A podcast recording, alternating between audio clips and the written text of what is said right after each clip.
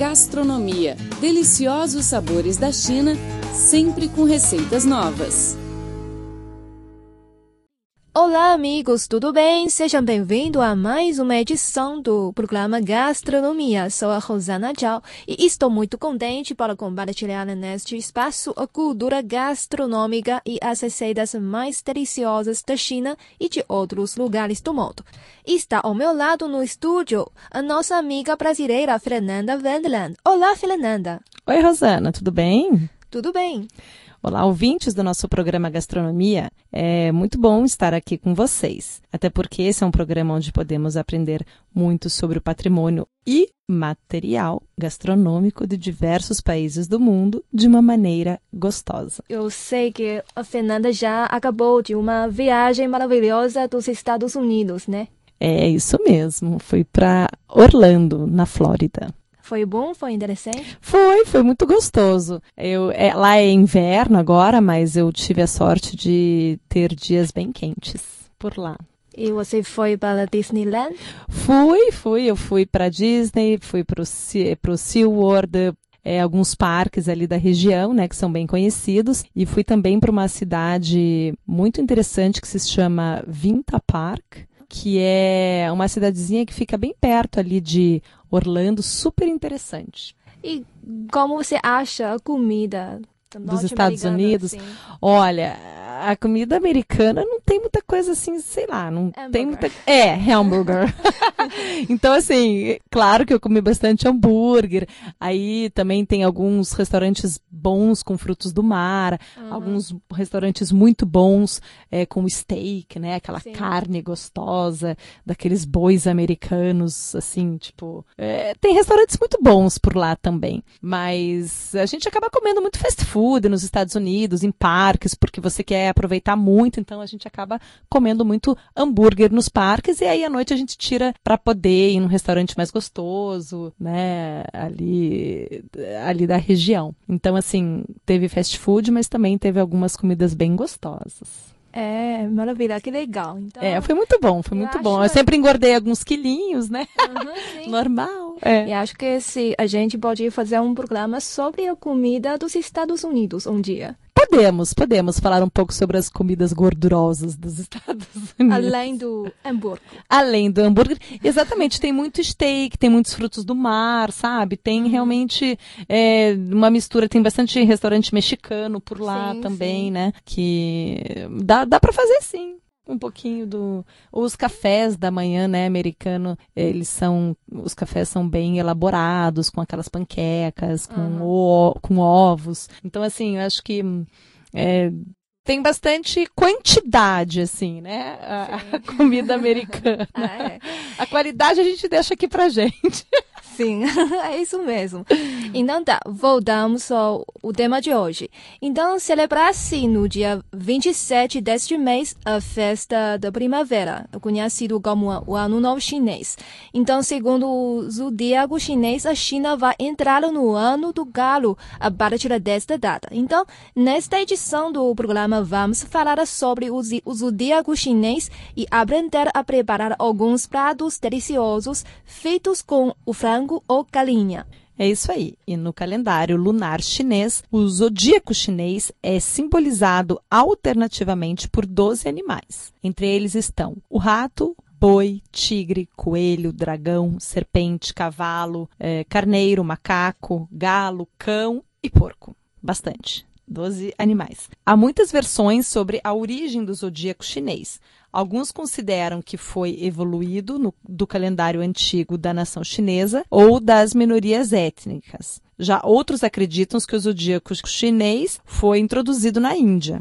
E para saber como o rato fez para ficar em primeira posição, a história taoísta diz que quando o imperador do céu convocou todos os animais para concorrer aos doze postos, o rato e seu amigo gato concordaram em ir juntos na manhã seguinte, porém, quando o rato acordou e encontrou o gato ainda dormindo, e ele não acordou o seu amigo. e quando ele chegou ao lugar do encontro, o rato encontrou na fila outros onze animais, e o boi estava em o primeiro lugar. Sem hesitar, ele pulou a fila até chegar às costas do boi. Então, com um sinal de entrada do imperador do céu, ele deslizou pelas costas do boi e roubou o primeiro lugar. E com seu sucesso desleal provocou indignação pública. Desde então, ele habita nos subterrâneos. Essa também é a origem do conto entre o gato e o rato.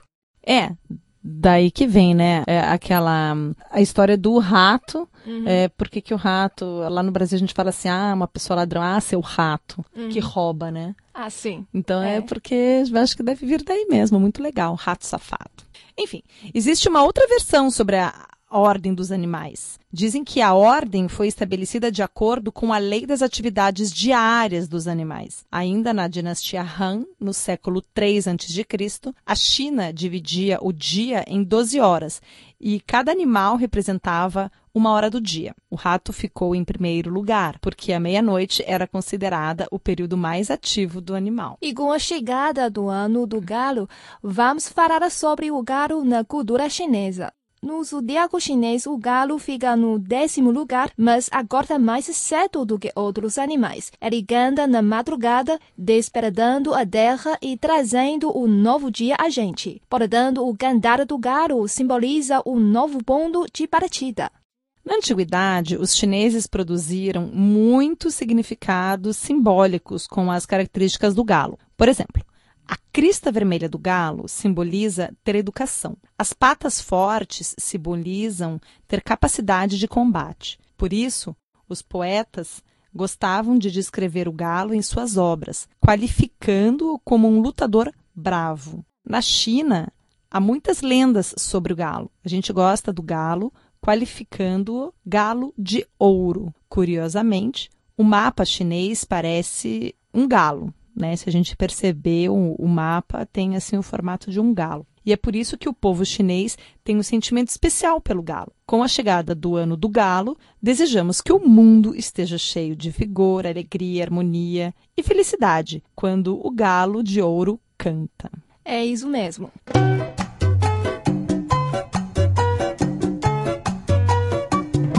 Então, agora vamos aprender e preparar alguns pratos deliciosos feitos com frango. Primeiro, vou apresentar a receita do frango com caju. É um prato derivado da receita do frango xadrez. É um prato muito famoso, né? Bem famoso. No Brasil, a gente come muito frango xadrez nos restaurantes chineses.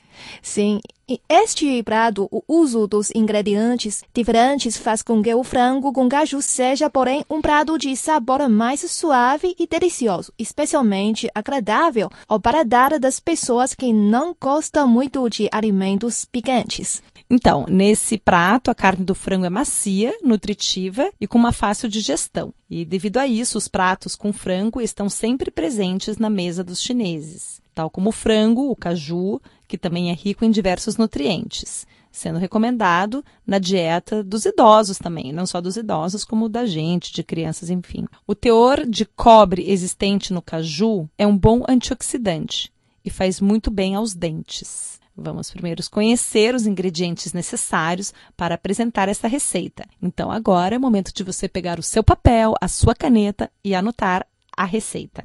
E os ingredientes são duzentos e cinquenta gramas de carne de peito de frango, cinquenta gramas de caju, um pepino, uma cenoura, dois dentes de alho, três pedacinhos de gengibre, cerca de quinze gramas, um pedaço de alho poró, cerca de vinte e cinco gramas, óleo, uma colher de sopa de molho de soja, uma colher de sopa de vinho de cozinha, duas colheres de chá de amido seco, uma colher de chá de pimenta preta em pó e sal a gosto. Agora vamos ao preparo da receita. Primeiramente, corte o peito de frango, o pepino e a cenoura em pequenas fatias. Coloque os pedacinhos de frango numa tigela e junte o amido, a pimenta preta em pó e o vinho de cozinha. Mexa os ingredientes até ficar bem apurado. Numa frigideira, aqueça o óleo em fogo médio. Adicione o alho, o gengibre e o alho poró e frite por alguns segundos. Coloque na frigideira as fatias do frango e frite-as junto com os ingredientes. deixando tudo cozinhar, até que a carne mude de cor. Junte em seguida o pepino e a cenoura e frite-os por cerca de dois minutos. Adicione uma colher de sopa de molho de soja e sal a gosto. Mexa bem todos os ingredientes. Para terminar, acrescente os cajus preparados e frite-os durante alguns minutos. Retire-os, coloque o frango em um prato e está pronto. É hora de saborear esta delícia. Bom apetite!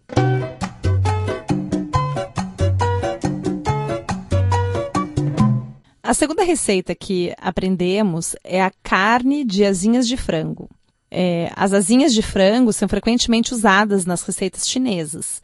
Na cultura gastronômica do país aqui, há vários modos de cozinhar as asinhas de frango. Estas podem ser fritas, empanadas, cozidas na cerveja ou com molho de caril. O prato é bem adequado para toda a família se reunir e desfrutar uma boa refeição. Bom, de novo, papel e lápis na mão e vamos anotar os ingredientes necessários para esta receita. Os ingredientes são setecentos e cinquenta gramas de asinhas de frango, quinhentos mililitros de Coca-Cola, dez gramas de alho poró, cinco gramas de gengibre, duas colheres de sopa de molho de soja, duas colheres de chá de Ajinomoto, quatro gramas de sal e vinte e cinco mililitros de óleo de amendoim. E o modo do preparo é o seguinte. Corte o alho poró e o gengibre em fatias finas.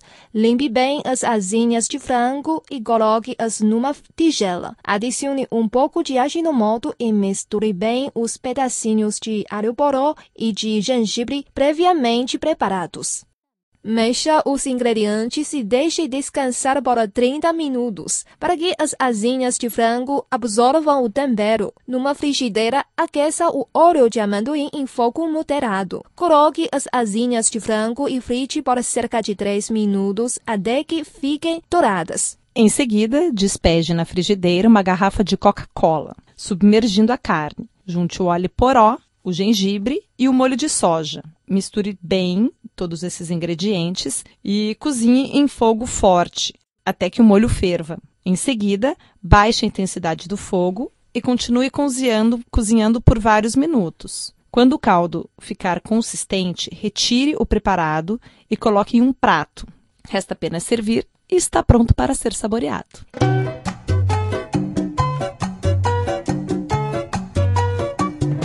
E a última receita que apresentamos hoje é o frango com aspargos e tomate. Vamos começar pelos ingredientes necessários. São cem gramas de frango, cem gramas de aspargos, cinquenta gramas de tomates pequenos, um pedaço de alho poró, uma colher de sopa de destilado de arroz, uma colher de sopa de molho de soja, uma colher de chá de maizena, uma colher de chá de gergelim, óleo de fritura, sal e açúcar a gosto. O modo de preparo é o seguinte.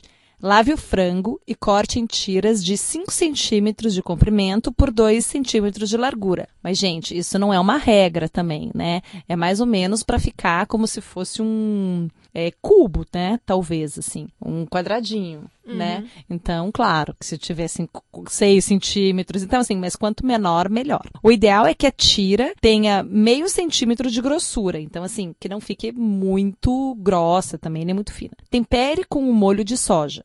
Destilado de arroz, maizena e gergelim. E deixe de molho para pegar bem o tempero por cerca de vinte minutos. E lave e pique em pedaços bem pequenos o alho poró. Lave os aspargos e corte em pedaços médios. Lave os tomates e corte pela metade. Em uma frigideira, coloque uma colher de sopa de óleo e frite o frango. Deixe fritando em fogo baixo até que o frango fique branco. Tire do fogo e coloque em um prato com guardanapo de papel para escorrer o óleo. Na mesma frigideira, frite o alho poró em fogo alto. Quando sentir o aroma, junte os aspargos e os tomates e deixe cozinhando por mais três minutos. Agora, junte o frango já frito, sal e açúcar e misture bem. Tire do fogo e coloque em um prato limpo. E está pronto para ser servido.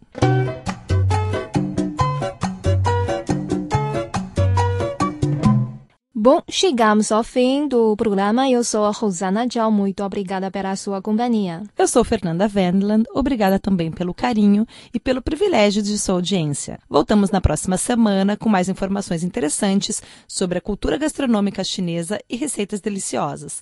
Não percam. Abraços. Tchau, tchau. Zaidian. Tchau, tchau.